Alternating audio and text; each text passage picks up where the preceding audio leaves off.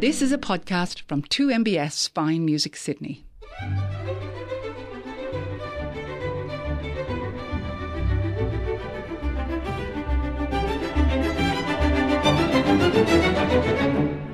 Hello, I'm Simon Moore. Welcome to In Conversation on 2MBS Fine Music Sydney. My guest today is a composer who covers a pretty complete spectrum of genres. Christopher Gordon has written for the Sydney Symphony and the Australian Chamber Orchestra, for the 2006 Commonwealth Games and the Centenary of Federation, and has penned scores for films such as Master and Commander, Mao's Last Dancer, and Ladies in Black. And that's before we get to his music for ballet and computer games. I told you he covers pretty much everything. He's now written a new album of chamber works, titled simply Chamber Music. And I'm delighted that he's with me now. Christopher Gordon, thank you for being in conversation with me today. Thank you for having me, Simon. Now, that's quite a list of credits I rattled off there. What led you to this album of chamber music? Well, I have been writing chamber music over the years, for many, many years, and it sort of builds up. But really it comes down to, there's a particular piece on the album, the major work on the album, which is my chamber symphony called Freefall, and that had been commissioned by the Omega Ensemble a few years ago, and I've always felt very pleased with it and wanted to record it. So in 2016 I set up to record that and some satellite pieces for the same size ensemble and a couple of other things. The trouble is it costs a lot of money, and the finances ran out, so it sort of got put on hold for a while. Like any good building project. Exactly. And I wasn't able to pull it all together until 2021. And by that stage, I'd written other pieces, and I'd looked back over my past and things. And originally, I was just going to release it as an EP, the Chamber Symphony and some other things. But when I sort of looked at the whole lot together as one package, I thought it was really interesting, and they actually played off each other really, really nicely. They contrasted really nicely. I mean, do you program it almost as if you might program a concert performance? Does one thing move to the next piece? Yeah, exactly. It's two CDs. If you're buying it on CD, of course you can get it downloaded and so on as well. But on CD, they both start with different versions of the same piece. And they both end with pieces that fade off into nothing, and in between there's variations. Is the process different to when you're creating the new works for an album release such as this versus when you're creating them for an orchestra to perform? Well, of course, with this, I guess I'm my own master in all senses, and I have to find the light myself to be able to follow. Whereas when working with, commissioned by an organisation, of course you have the players in mind. They have certain restrictions in terms of length and number of instruments and so on. Yes, there's a brief, basically. Yes, there's a brief, yeah. I wouldn't say that there's a lot of, changing or so on. These things, even in the concert world, usually happen quite fast. There's a date where you deliver, and then there's a date where it's performed, and it moves quite fast. I know that you mentioned that, things had to be put off because, you ran out of money and so on, but did you ever have to give yourself a self-imposed deadline to make sure it got finished? Not in terms of the recording. That wasn't so hard. In terms of composing, yes. Well, that's what I was more thinking of. Yes, that's right. There's always tomorrow. That's exactly right. It's very important, I think, for any composer to, if they're not rehearsing or some such thing, to compose every single day.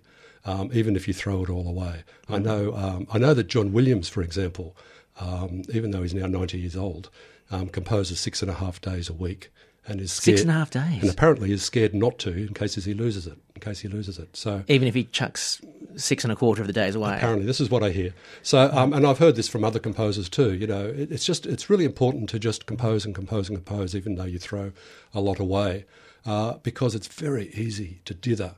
And I've got to say, a trap with putting out an album like this is you get caught up in the marketing and the promotion and so on, and getting the thing made, that suddenly you don't find the time to compose. So I'm looking forward to getting back to that very shortly. Well, I think we have to have a track from this new album. Christopher, what have you got for us first?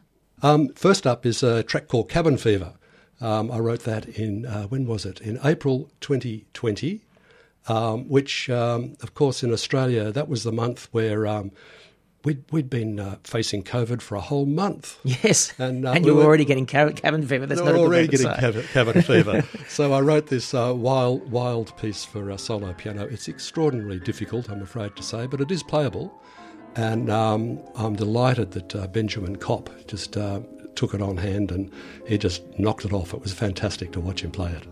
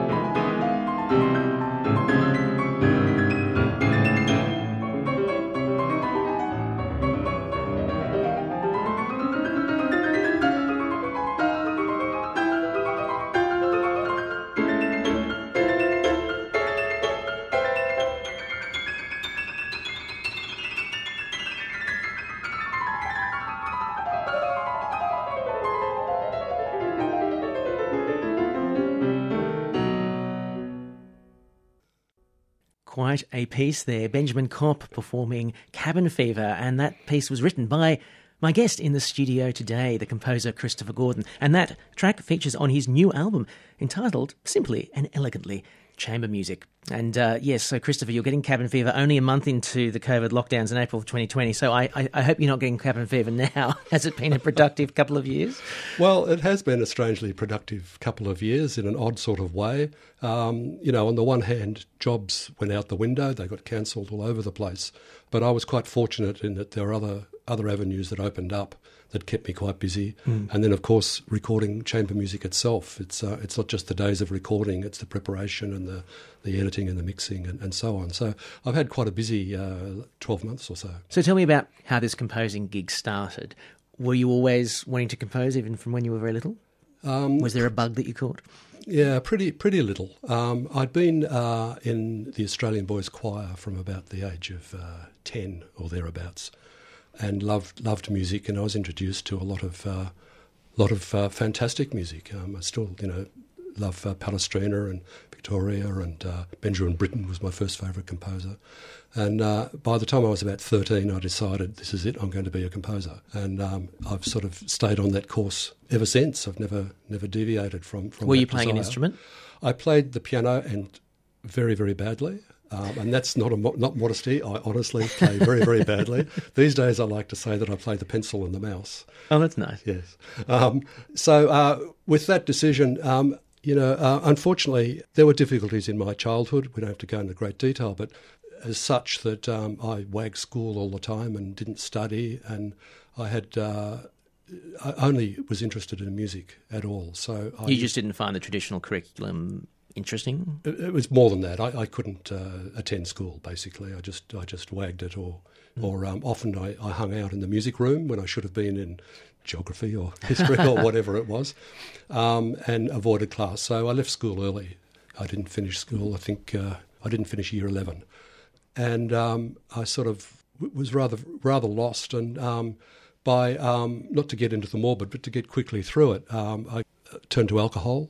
Right. Quite young, and for a good 10 years I was pretty much drinking myself into blackout every day, and obviously not being educated. I never went to university or anything like that. I did play in the earlier part of that. I played in a number of bands because I discovered prog rock at the time, which I still absolutely love, bands like Yes and Genesis and King Crimson and so on, and it's had a profound influence on my music. But eventually that disappeared, and by the time I was fortunate enough to be able to sober up, I was 30 years old. So what triggered the sobering up? Someone took me to an Alcoholics Anonymous meeting. There was an intervention, basically. An intervention by someone I'd only just met, and I got it. Thank goodness, I got it straight away, and I've never drunk since. That was in 1986. And here I was at the age of 30. I was in utter shock I don't know how to describe it, but everybody's experienced shock. My shock lasted over 10 years from then on. Just I didn't know who I was. I didn't know what I was. I didn't know how to place myself in the world. I didn't know how to place myself musically because I like so many different types of music. It's only many, many years later that I realised that essentially I've got bad taste. At least that's what the world's been telling me. I think that's what my problem is. Because I always seem to like music that people disapprove of. Back in the day, there was prog rock, or worst of all for an Australian composer, I loved the music of Vaughan Williams, which is okay these days, but back then it wasn't, and I could go on and on. But I moved to Sydney and married my wife up here, and I gradually started pulling things together through my 30s. And at first, she used to make small issue, social issue short films, and I used to score those, and she was pretty much the only person who'd employ me. But at the same time, I started approaching other composers in the film world because I realised that a lot of them didn't know how to orchestrate. And I believed that I could. I didn't have any proof that I could. Because you've never done any kind of, even later secondary education. No tertiary. What about any kind of TAFE kind of thing? Nothing. Nothing like that? Nothing at all. The only thing I did do was I read the books. Schoenberg's Harmonielehre was very influential on me. I was obsessed with reading orchestral scores. And so probably, I mean, the whole repertoire, of course, but a very significant one was Wagner's Siegfried, which I just ate for breakfast, basically, for years and years, along with much other music. So I started to get work orchestrating for other composers. So we did things like the Channel 9 logo or a McDonald's ad. Can you believe they actually had orchestras back then? This is in the 90s we're talking about now. And gradually I built up with Rob and my wife some scores for her. And one day I heard, I don't know where I got the gall from, but one day I heard about this great big production that was happening in Melbourne starring Patrick Stewart and Gregory Peck on Moby Dick. And I thought, I'd love to do that. That's right up my alley, doing that sort of thing. So I wrote off and they actually asked for a demo, which was surprising. And I did a very quick demo and sent that down, and short stories, I got the job. Demo as in hastily recorded and composed music that might be suitable for Moby Dick. That's right, yeah, which I did just from reading about half the book because we're talking about 3 or 4 days period, 3 or 4 day period here. And now that's a deadline. That's a deadline indeed, and very motivating. And much to my surprise, I got the job. So suddenly I was writing an hour and a half of music for a great big production for 85-piece orchestra. And what year is this? 97 now. Right. So I'm 41 at this stage. And finally I feel like, I'd stepped onto the stage. It was an extraordinary experience to write that. You know, I've cut corners here and there. In the previous couple of years, the odd smaller thing had happened here and there. But essentially that's the story. And it's still... a favourite of mine, Moby Dick. It was. It's a style of music that you wouldn't really be allowed to write for film these days. Why you say that? Well, it was sort of an older style. It was the big. It's what people think of when they think of film music, and the truth is that's not written anymore. It hasn't been written for a long time. That style of music, the big, broad, epic thing. When you mentioned John Williams before when you were talking about composing that kind of thing. Lots of strings, lots of soaring music. That's right. The big epic sound, and I really wanted to do it, and I saw it as a chance. It's a whaling story of Nantucket and into the ocean, and I immediately thought of the British composers like Bax and Vaughan Williams and so on, who wrote those epic scores for the earlier period in the British films and so on. So that's sort of the language that I used for it, and had a lot of fun. I want to go back to the orchestration. We're going to hear something from Moby Dick in a moment, but I just want to go back to the orchestration thing because that is quite something that you were self-taught, not just in composition. I mean, a lot of people can kind of put a tune in their head or have a tune in their head, whereas orchestration, especially when you're talking about multiple instruments, that is quite a talent, and you effectively picked that up from reading a bit of Schoenberg and I guess from an innate instinct? Yeah, osmosis, I guess. Osmosis. Yeah, just reading scores. I think I was always attracted to orchestration, even when I was at school, like it was that early. Very early on, the colours.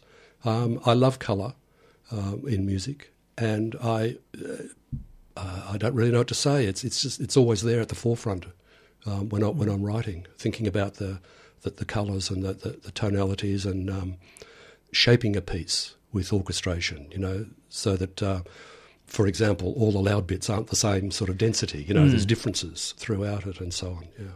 Interesting. Well, I think we do have to have now a little segment from Moby Dick. What have you got for us, Christopher? Well, this is, I guess it's the main theme. It opens the whole mini-series. It's called Call Me Ishmael.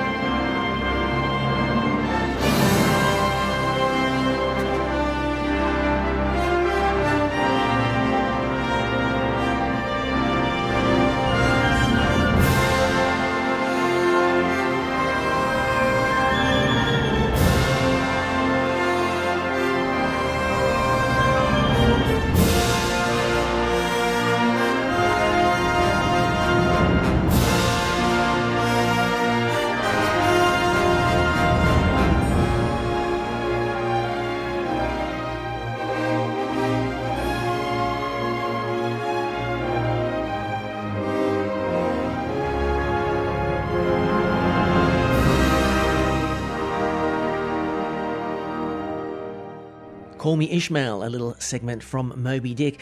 Music by Christopher Gordon, my guest in conversation today. And Christopher Gordon was also conducting the studio orchestra we heard.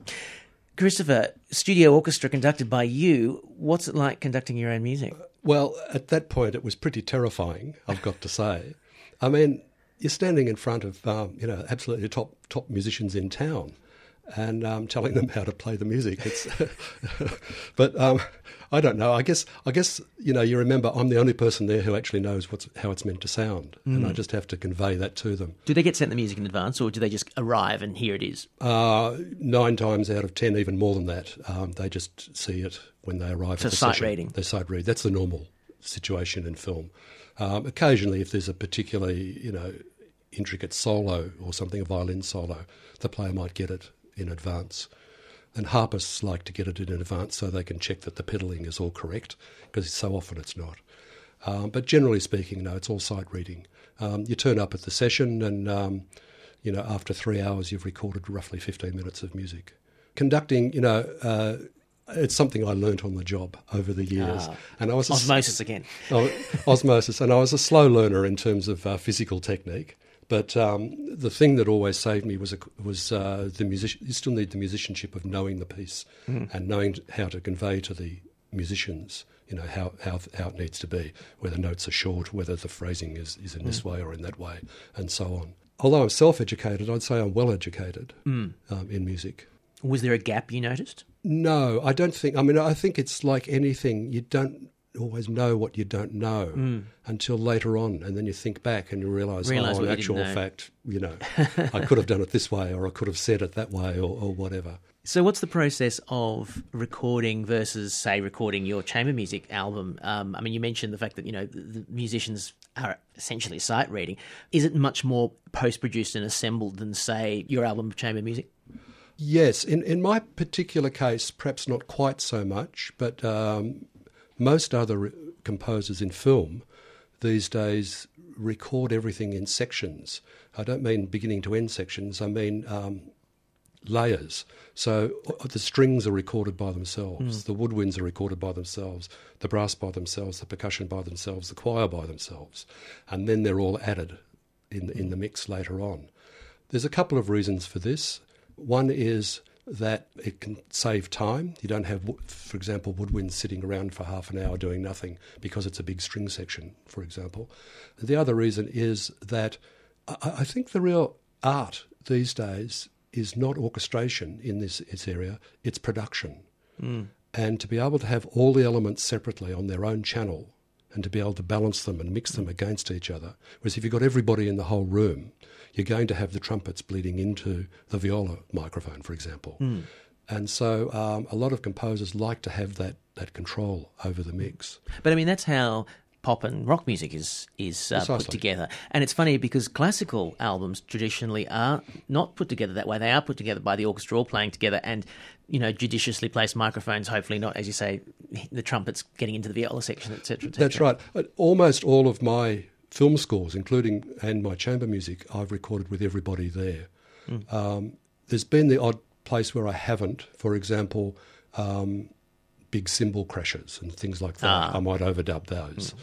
Also, I can think back of... that saves them counting like about 97 bars of silence. Exactly. Although these days you lead up. You just, just say, okay, we're going from bar 67 and you're going to play at 69. You know? But occasionally or usually you'd overdub the choir just because it's more practical. One perhaps difference where I did break things up more was on Mao's Last Dancer. The majority of that score was a string section, but there are a lot of ethnic instruments. I wasn't quite sure how they would go in a room with the orchestra, with the clock ticking over. Mm. So I recorded each one of those 5 Chinese instruments separately, and then the harp separately. So that was a rare occasion of doing it that way. But most of my music, and the chamber music too, I tend to record with everybody in the room because I like to hear how everything is and then try and balance it. With the clock ticking over, you have to be able to hear things quite quickly. When you say clock, you're talking about the click track. No, I mean that you've only got 3 hours to get 15 minutes done, right. And you have to get 15 minutes done or it's not done. You know, and you're fired. Exactly. No Moby Dick too. No, that's exactly right. That's exactly right. So... consequently, you learn to work very, very fast doing that sort of recording. Yeah, you've done films, dare I suggest, with a larger budget, and dare I suggest with a smaller budget. Mm. Are they actually the same to write for? I would say yes, ultimately, because you're just trying to get the tone right for the movie. You know, trying to find the right colours, the right tempos, the right lyricism, and so on. And it doesn't really matter whether it's a small film like the beautiful one I did recently called June Again, or a really big film like say the vampire movie Daybreakers or something. You know, it's really the same process. Well, we have to have another piece of music now, and this one is a more recent film than Moby Dick. It's Ladies in Black. Tell us about what we're going to hear now. Yeah, well, I mentioned Mao's Last Dancer a moment ago. That was directed by Australian director Bruce Beresford. And I've actually done 3 projects for him. In fact, after Moby Dick, the next job I did was for him. It was an IMAX film called Sydney, A Story of a City, which had quite a bit of music. And then we did Mao's Last Dancer in 2007, I think it was, 2008.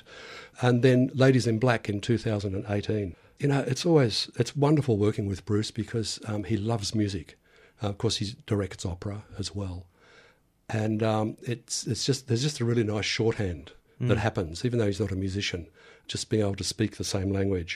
And his films allow music very much. I mean, of course, Mao's Last Dancer has a lot of music.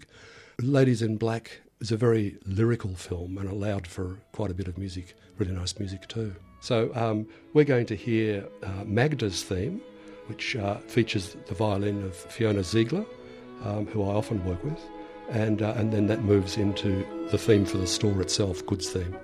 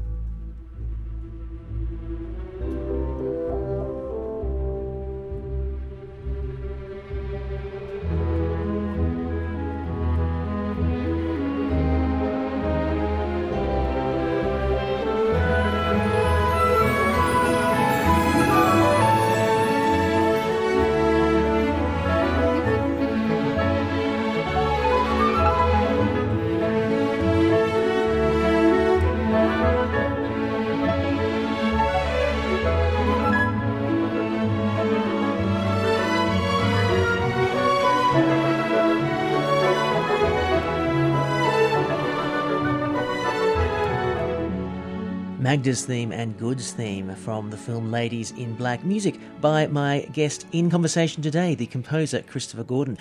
And he was also, of course, conducting, as you do when you're a film composer, the orchestra there, the Magic Fire Orchestra, and the violinist we heard was Fiona Ziegler. Quite a flavour in that piece, Christopher, with that violin. Where did that inspiration come from? The character Magda has a lot of flair. She's probably the most cultured person in the film.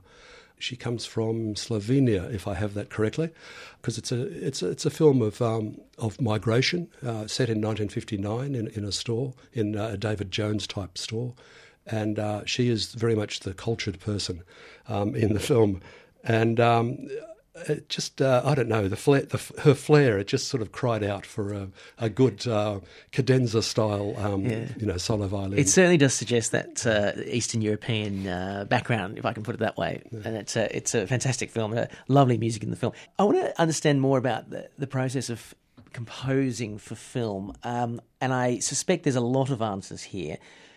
How much composition are you required to do without seeing a single frame of the film? If you're talking about actually composing for the film, I'd say... Well, I suppose maybe the Moby Dick audition was... well, sometimes you do a demo off the script or something to try and get the job. Right. I don't do that... To see if you were in the right flavour department. It doesn't happen very often for me, probably only 2 or 3 times. Normally, I seem to get the jobs already on the basis of music I've already composed. Reputation. In terms of actually composing for the movie, once I've got the job, I'd say that never happens. Right. Ideally, the film is edited completely, 100%. 100%? And locked off. That's the ideal world. It doesn't always happen.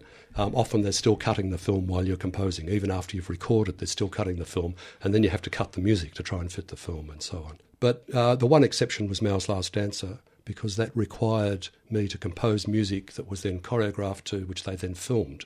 Right. So it was the other way around. And then, of course, 10 months later, I did the score, the rest of the score.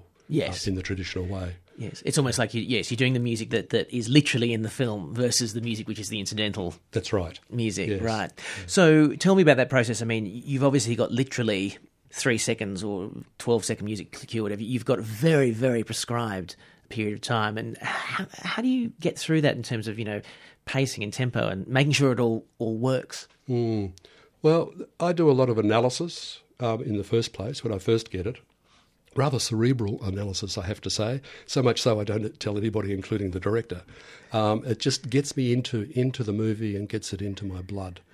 Once I've got to that stage, there's a fair amount of intuition involved. It just it feels right to do it, so you do it, and then you check it and adjust accordingly. Usually I write out a very simple shape to a particular cue. It might be 2 minutes long or something, and just a general shape, and you make it fit to the movie. You do it all on computer these days. There's all sorts of timings and stuff that make it very, very simple to make sure that if you're staying in 3/4 for the whole time, then you need to do it at this tempo, or you'll be too long, or you won't actually hit that door slam with that big crash. All those sorts of things. You need to make sure that they're there. Little nip and tuck every now and then. You have to throw in a 5/8 bar just to make it make it fit, and then you have to try and make that sound musical, like it's a natural thing. Or a sudden ritardando or something to get into. That's right. All those sorts of. Once that shape is there, then it's a matter of just basically scoring it up into the full piece. And I imagine that's where you end up with the challenge / issue of when the director is making those last minute trims and edits, and suddenly you've literally got a third of a second because he or she has tightened up the this shot change there, and so you've now suddenly got to change the music. Yeah, absolutely. Or 2 scenes are swapped around. And so you've written a transition to get from here to there, and suddenly with the scene swapped around, that transition no longer works. So that's the job. I mean, we heard Magda's theme there. Do you like writing and introducing themes for characters and plays? Yeah, this is where my early influence of Wagner perhaps comes in. I love getting into the psychology and the emotional journey of characters, regardless of the film. It doesn't matter whether it's a vampire film or a rom-com or what.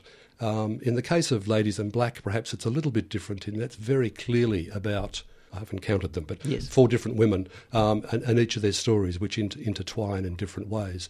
to a lesser and a greater extent. And so it made sense in that film to have a particular theme for a character. And indeed, one of the characters, Faye, her theme doesn't even appear till well into the movie, a long way, like almost two-thirds of the way, which is something I would never normally do, but it just didn't work to otherwise do it. Whereas something like Moby Dick is highly motivic in the Wagner sense.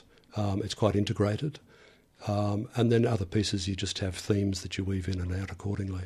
Is there a film which you were doing when you thought, I just don't get this, I can't get this one? There's sometimes a scene in a movie rather than a film. The director and I might have a different view of how it should be, and ultimately you've got to do what the director wants. It's their vision. It's their vision. It's their vision, and but it doesn't stop me from trying to convince them of my view in the first place. Of course, that's what you're there for. Yeah, that's right. And so often you might do two or three versions of something to try and get it. Occasionally, I don't want to mention names here, but there was a film where I think the director didn't know how it was meant to finish, even though it was shot, didn't know the emotional content, didn't know what the audience was meant to be left with. And consequently, I did something like, I can't remember, 15 or 18 versions of a thing, by which stage, of course, I'd totally lost any connection because it just rewrite over and over. So that was perhaps one of the least happy experiences. Whereas elsewhere, there might be a scene where I see it as perhaps a little bit tragic from this person's point of view, and the director sees it as actually comic from that person's point of view, and trying to understand how the director wants it can be a bit of a brain twister at times, because I'm so convinced that it should be the other way, you know. But these are not common. They just happen here and there. Do you write at the keyboard? You said you played piano earlier in life. Is that how you write? I do all my sketching on the piano and just, you know, quickly notate all the sketches, and then I move to the computer. Most composers in film, and I think others, like John Adams, for example, like to compose in a digital audio workstation, something like Logic or Digital Performer, and then move to notation at a later stage. But I actually like to go straight to notation, so I have a nice big screen where I can see two A3 size pages, and I just compose notation straight into the full score. Nice. Now, you were talking about Mao's Last Dancer before, and the fact that we had some dance music that had to be composed for the film, and then before coming to do the incidental music later. That actually led you to write for a different genre again, I believe, and that was ballet music. Yes, that's right. So when was Mao's Last Dancer? 2008. And then, 6 years later, Graham Murphy had been the choreographer on that film, and 6 years later Graham rang me up and said he was going to be choreographing a version of Giselle in Korea, in Seoul. And would I be interested in sort of rewriting it with Korean instruments as well as an orchestra? And I looked at that, and I couldn't see how to do it in that way. So I suggested writing a totally original piece, and blow me down, everybody accepted that fact. So the original Giselle is it's one of the most popular ballets that there is. I can't say I'm greatly in love with the music. Apart from some lovely viola solos in the second half. Not Wagnerian enough for you. It's not that. I mean, I love delicate, beautiful music. It's just, to me, it was a story of ghosts and fear and so on. So it's quite a wild version, which is why I called it Giselle and the Wraith Queen. And there's a lot of beauty in it. And in fact, we might even listen to a track, the first pas de deux from it. But there's also a large battery of percussion, which like about six players playing drums. It's really quite wild. It's a lot of fun to do. And then from that, Graham then asked me to score a brand new ballet for the Australian Ballet called The Happy Prince. And that was a lot of fun to do. Kim Carpenter's designs. I had to compose that in extremely short amount of time, I think 2.5 months, a whole 90-minute ballet. And then just as they were about to go into rehearsal, Graham became ill and the whole thing was put off. So a year later, it finally is going to go on. It goes on in Brisbane, February 2020. And guess what happened? COVID came along. I can't possibly guess. And then the Melbourne season was cancelled, and then the Sydney season was cancelled, and we don't know what's going to happen. Well, it'll come back. It's all ready to go, surely. That was so much fun. And I've since done another dance work called The Hedonists as well for Graham, which is based on the 7 Deadly Sins. Well, it certainly doesn't sound like it was a one-off experience then, the ballet music. No, it's a lot of fun. I really, really enjoy it. I like the idea of telling story, of having narrative with music. Did you need to have much knowledge of dance in order to do this? Or did you study it at all before you... I sort of decided, and I probably checked this with Graham, but I sort of decided no, because you go to the ballet and almost anything you can think of musically is danced to, you know, all sorts of styles and things. So I thought I'll just write music and let Graham work it out. Well, let's have a track now. So which pas de deux are we doing from Giselle? This is the very first pas de deux. It's never actually been recorded. What we're listening to is I do a demo with synthesizers, which the dancers can then rehearse to, and that's what this is. However, when it came to the pas de deux, it features violin and cello's duet on top, and the synthesizers just did not do it justice.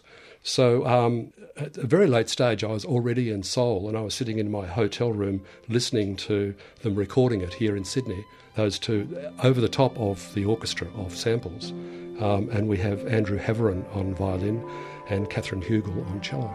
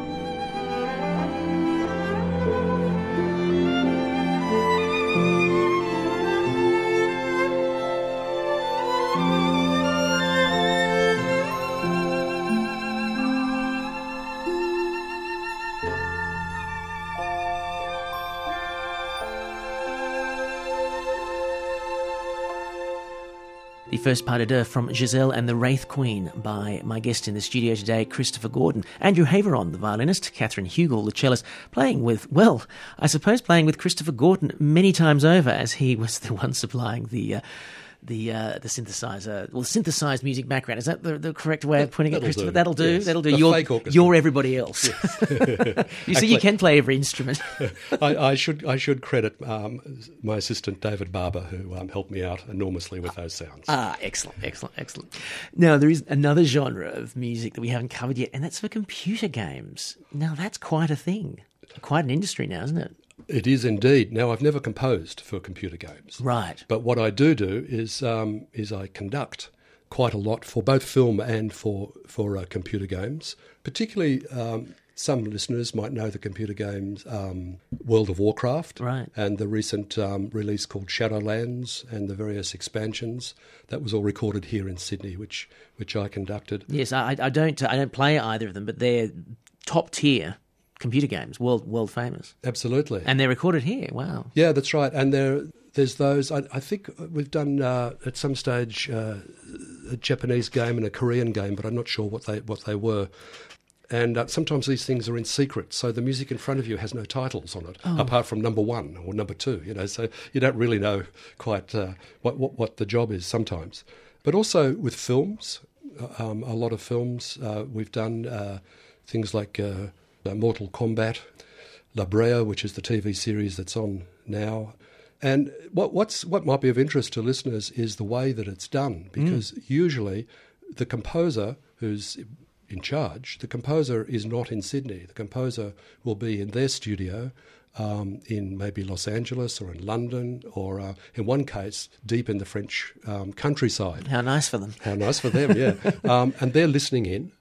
and they can hear what we're doing over a special line, and they can also see the room through Skype or some such thing, and I can hear them in my headphones. So it's really just like they're in the control room over there, and you can't see them. Is that a COVID thing, or was that happening even before? It's been happening for quite a few years before. So they don't bother flying out. Didn't bother flying out. That's right. But COVID increased that work. For a while, the studio here in Sydney called Trackdown was pretty much the only dedicated orchestral sort of film studio in the world. That could operate, because there was a way around it by still keeping the 2 metre whatever it was distance and number of people in the room, and you just had the strings alone and woodwind alone and all those doing all the rules. We were able to operate, and so that was when you asked me earlier how COVID had treated me. Although I lost some jobs, a major ballet was put off, for example, composing. On the other hand, I got a lot of conducting in the studio. Wow. Which helped to finance this chamber music album. So why has Australia seemed to corner the market in this kind of recording? I wouldn't say we've cornered it. There's competition. I'm sure, but nevertheless, if we're doing world-leading games and I think that's it. I think it's sort of a bit of a secret still, but it's slowly becoming known that the standard of musicianship in Australia is extraordinarily high in orchestral musicianship, and it would be no surprise to the listeners to know that there are many Australians in the various world orchestras, often in principal positions. Some of them come back and play in the sessions, and then of course our local musicians are amazing. The strings in particular are very, very liked, but across the board with woodwind and the percussion and the brass, getting really, really good results, so people keep coming back. Yeah. Given that you've got the composer at the other end of your headphones, having had to set up meetings with people in Britain and America, I know that they don't tend to ignore the time difference.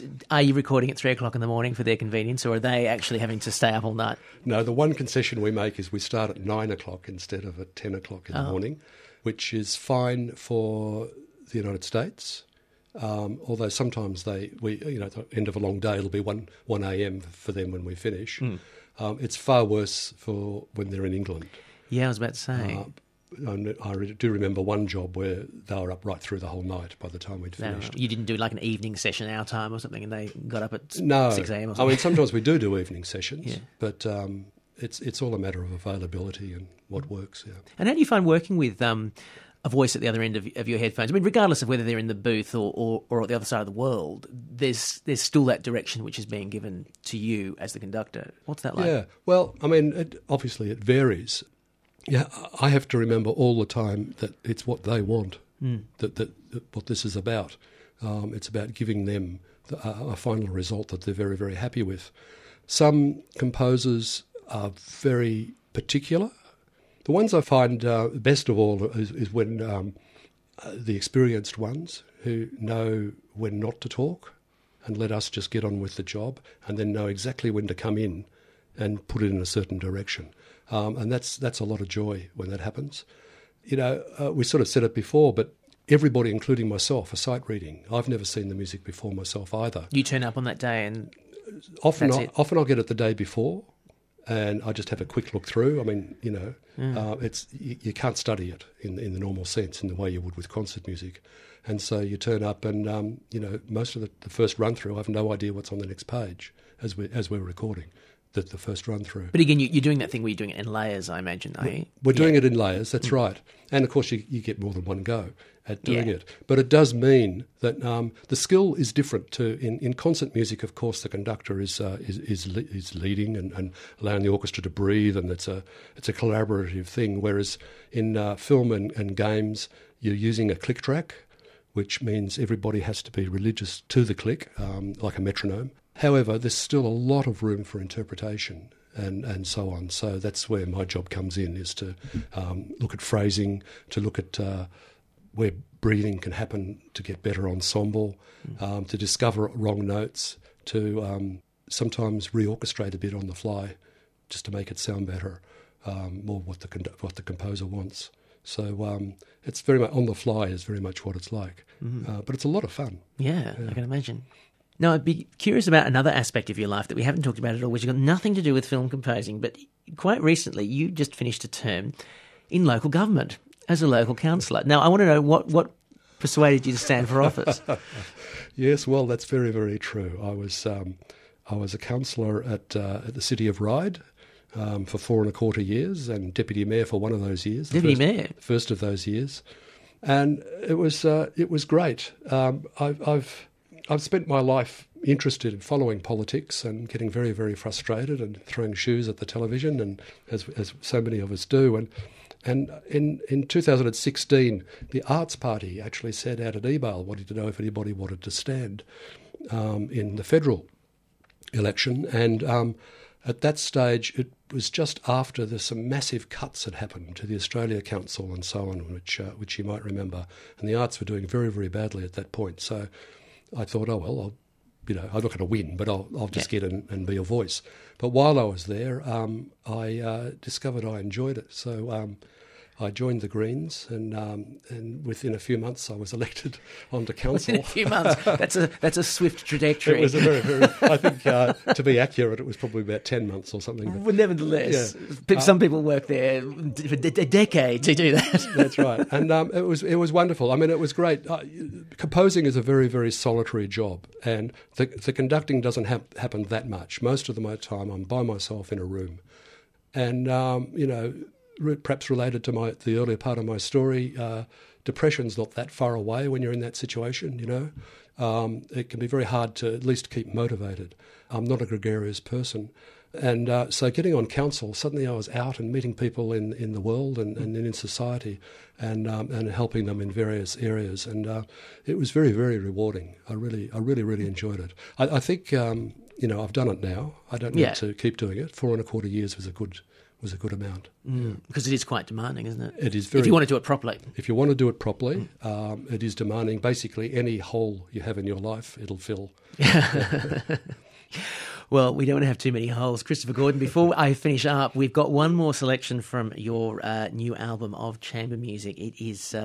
Out of the Mud. It sounds like the perfect antidote to cabin fever. Can you tell us about this this piece? Well, this is perhaps suitable in that it's had 3 iterations in its life. It was originally written for double children's choir and strings and piano, commissioned by the Sydney Children's Choir for their 15th anniversary in 2004. And... About 3 years later, when I was doing my Chamber Symphony Freefall, I decided to arrange it for the same instrumentation, and along with some other works. And so that's what is on the album, and that's what we're going to hear now. But many years later, 2018, when I came to do the score for The Happy Prince, and as I said, I didn't have much time, I looked at a couple of existing pieces and realised that they would actually fit very, very nicely if we reorchestrated, and this piece became the basis for the character Swallow and his music in The Happy Prince. Well, Christopher Gordon, it's been absolutely fascinating to talk to you this afternoon. I think we've gone for a while, but we are out of time. Thank you so much for being in conversation with me today. It's my great pleasure, Simon. Thank you. Composer Christopher Gordon. He has a new album with the elegant and simple title of Chamber Music, which is out now on the Magic Fire label. You can explore the full oeuvre of his work by visiting christophergordon.net. If you're hearing this program on or shortly after broadcast, this album is our CD of the week. You can hear more tracks and go into the draw to win a copy of it by listening to our breakfast program this week, weekdays between 6 and 9. For more info, go to 2MBSFineMusicSydney.com. That's all for this edition of In Conversation. Thanks for joining me. Subscribe to the show using your preferred podcast app. Just search for 2MBS In Conversation so that each episode downloads to your device, which makes it easier to listen to whilst on the go. I'm Simon Moore, and this is 2MBS Fine Music Sydney. We'll go out with Out of the Mud from the new album Chamber Music by Christopher Gordon. Bye for now.